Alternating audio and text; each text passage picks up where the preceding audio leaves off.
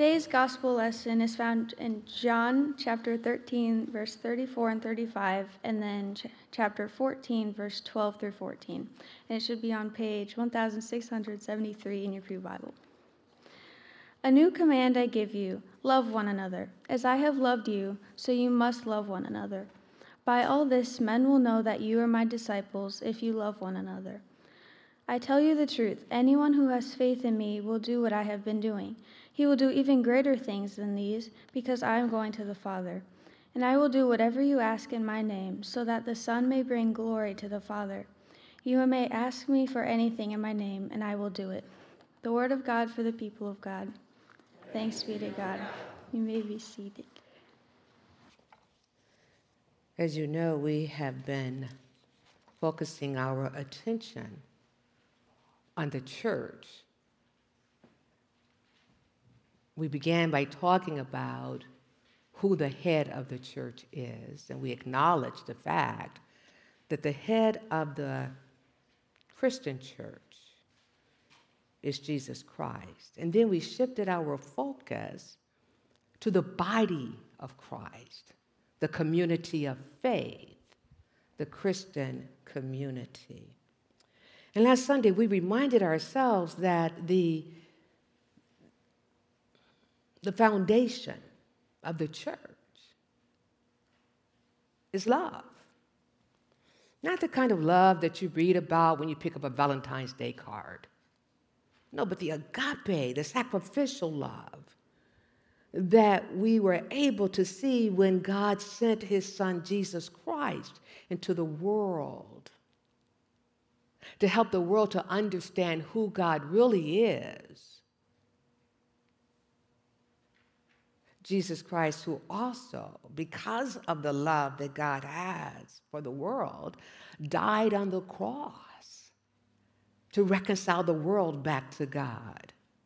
And we acknowledged on last Sunday that as the church of Jesus Christ, we are to show that kind of love.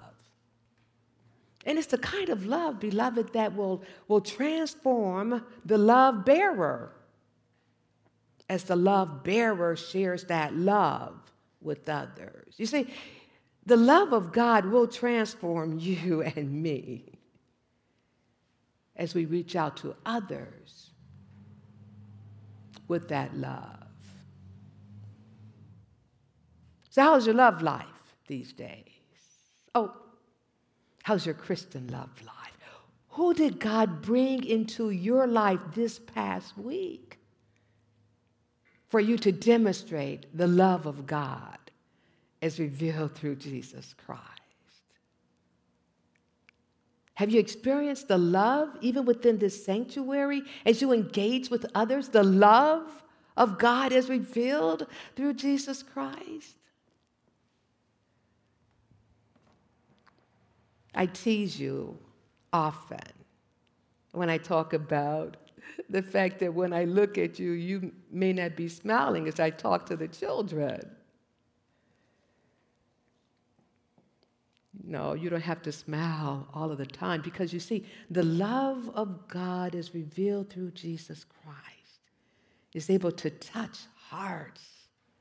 I don't have to smile all of the time, I just need to love like the love of Jesus Christ. What words came out of your mouth, Pastor? What word came out of your mouths, Evangel Heights Church family, that reflected the love of God as revealed through Jesus Christ? Mm, were there words that came out of your mouth, Pastor? Were there words that came out of your mouths that did not reflect the love of Jesus Christ? That's what the world is looking for, beloved. That's what they're looking for a tangible reminder of who God is as revealed through Jesus Christ. Join me in a word of prayer. Loving God, may the words of my mouth and the meditation of each heart bless you this day. Oh Lord, for truly you are our strength and you are our Redeemer. So today we're going to continue our focus on this body of Jesus Christ. And, and when I look at that, that uh, um, reference in Acts chapter 2, verses 42 through 47. We know that the, the apostles are now bringing people together after Peter's gracious Pentecost Sunday sermon that stirred up hearts and minds and caused people to repent and ask people, What must I do to be saved? And, and Peter said, Just believe on the Lord Jesus Christ, that God sent his loving Son to die for a world that's, that, so that that world can be reconciled back to God. Believe in this Jesus Christ and you will be saved. And so Peter preached on Pentecost Sunday, 50, 50, days after the ascension of Jesus Christ, and people heard the message and they said, Yes, I want to be a follower of Jesus Christ. And then those people came together. And we pick up that action in Acts chapter 2, verses 42 through 47. They came together. They worshiped together. They fellowshiped together. They studied the Word of God together. They broke bread together. They had communion together. I would suggest to you, beloved, that the body of Jesus Christ is to model that action that we read about in Acts chapter 2, verses 42 through 47. As the body of Jesus Christ, we are to come together and worship God in spirit and in truth as the body of Jesus Christ, known as Evangel Heights United Methodist Church, we are to study God's Word. Because we said on last week, we're not to be conformed to this world, but we are to be transformed by the renewing of our minds, and that is done through the reading and studying of God's Word. And they fellowship together, they have fun. And we know how to have fun. In the past, before COVID, we had the spaghetti dinners and other events. And, and even this past uh, year, we were able to come together over meals. They fellowship together. And they were concerned about one another. Let me just share this with you. As you know, our office manager, Sarah, has experienced several um, family related deaths within the last month. And yesterday, uh, Sarah and her family celebrated the life of her father. And I just want you to know, Evangel Heights, not only did we make sure there was a floral arrangement there at the celebration of life, but I want you to know that we have members of this congregation traveling to Indianapolis to be present, to let Sarah know that we love her, we're concerned about her. They don't know that I'm going to call their names, but I will. So Karen and Jill drove to Indianapolis yesterday to represent this body of Christ because you see, we care for one another. That's why I'm thankful for the ways in which you will continue to support Terry. You will continue to support Aldi. And, and it doesn't matter if you know them intimately or not, they are a part of the body and we take care of one another. So, as I look at that model in Acts chapter 2, verses 42 through 47, it also says, and, and they made sure that whatever the needs were within the community of faith, those needs were met. It's called tangible love. So, the question I have to pose to us today is what can get in the way? of our not being the body of Jesus Christ. In this classic book, and many of you read it years ago, I did, I had to reorder it again. The Upside Down Kingdom by David Kraybill in that particular book. Because you see, when he talks about the upside down kingdom, what he reminds us of is this the church is to be countercultural. We're not to be locked in step with the culture of today. No, we are to be countercultural. And so, what he does is he, in his book, amongst other things, he talks about the things that can get in the way of the church being the body of Jesus Christ who's following Jesus Christ. And so he talks about, uh, for an example, people thinking that um, Jesus only focuses on spiritual things. Jesus is not concerned about what's going on in the world. People separate spiritual from secular. And we'll focus on Jesus when it comes to spiritual disciplines, when it comes to praying and worshiping and fasting and tithing. But what's going on in the world, we're not going to be concerned about that because that's the world. And he says that kind of thinking, David Kraybill says, that kind of thinking gets in the way. It's called detouring. Not following Jesus, but we take a detour. And he goes on to remind us that Jesus Christ is concerned, because God was concerned, about what goes on in our spiritual lives. And because Jesus was born into the world, God is also concerned, Jesus is also concerned about the structures and the systems that interfere with one experiencing the life that God would have one to live in society.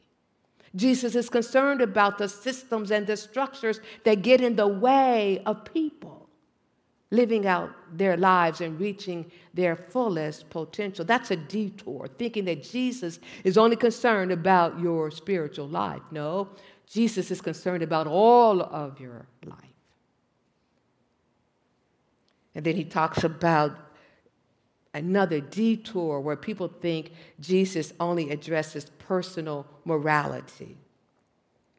Jesus is only concerned about the personal character of the individual this, this, this detour prevents us from seeing that Jesus Christ is not just concerned about how well you are doing as a moral individual, but Jesus is concerned about the ways in which your morality is lived out in society, your behavior. How is it lived out in society? How is it lived out in your neighborhood? How is it lived out where you work, where you go to school? Yes. There are people who take detours. There are churches that have taken detours and that is why, again, Evangel Heights Church family and friends, let's be real clear about who we are as United Methodists. Understand what it means to be a United Methodist. We are a both and denomination. We believe in personal piety, we believe in social holiness. We believe in persons who are evangelical persons who are conservative when it comes to one's faith. We are a both and denomination. Know who we are, understand who we are. Yes, when we follow Jesus Christ as the body of Jesus Christ, the body that has faith in Jesus Christ, we will love one another. And again, that means we will hold one another accountable. Yes. And as I said on last Sunday, we will talk to one another about the concerns we have as opposed to talking about the other. We will love. And then as we look at the gospel lesson of John, Jesus says to us, not only will you love the way I have loved you in a sacrificial way, but you will do greater works than I have done. And let me just say to you, it's not about you and Pastor doing our own thing. No, let's look at the work that Jesus did. Jesus Christ came to earth to reveal the character of God and the love of God. And that, beloved, is what we're called to do. We're called to reveal the character of God as revealed through Jesus Christ and the love of God. And because Jesus Christ is in us through the Holy Spirit, we will be able to do that. We will be able to do that. I don't know about you, but it's exciting to be a follower of Jesus Christ today. In part because I know it is not a solo journey. but it's a journey that involves the community. And together we support one another as we do the work that Jesus Christ is calling us to do to reveal the character of God and the love of God as revealed through Jesus Christ. Let me say in closing, as we move forward, I've told you before, I will tell you again, I am so excited about being your pastor. And I'll tell you why because of the plans God has for us as a community of faith. Pastor, what are the plans? I don't know about all of the plans. God hasn't revealed all of them to me. But one plan that I do know that God has for you is that you and I will be unapologetically lovers of God's world, revealing the love of God through Jesus Christ in a way that will bring about transformation in the lives of others. Let me just say this in closing. I was talking to um, one of our leaders several weeks ago. I won't call the names, I won't call out any more names today. And the person said to me, Listen to this. He said, The person said, You know, my wife and I were at a store and we were watching the, the, the cashier, and it was obvious that she was not having a good day. And so, uh, as we approached her, uh, my, my, my wife just asked her, So, so tell me, what, uh, what's your favorite soda? And the person told her.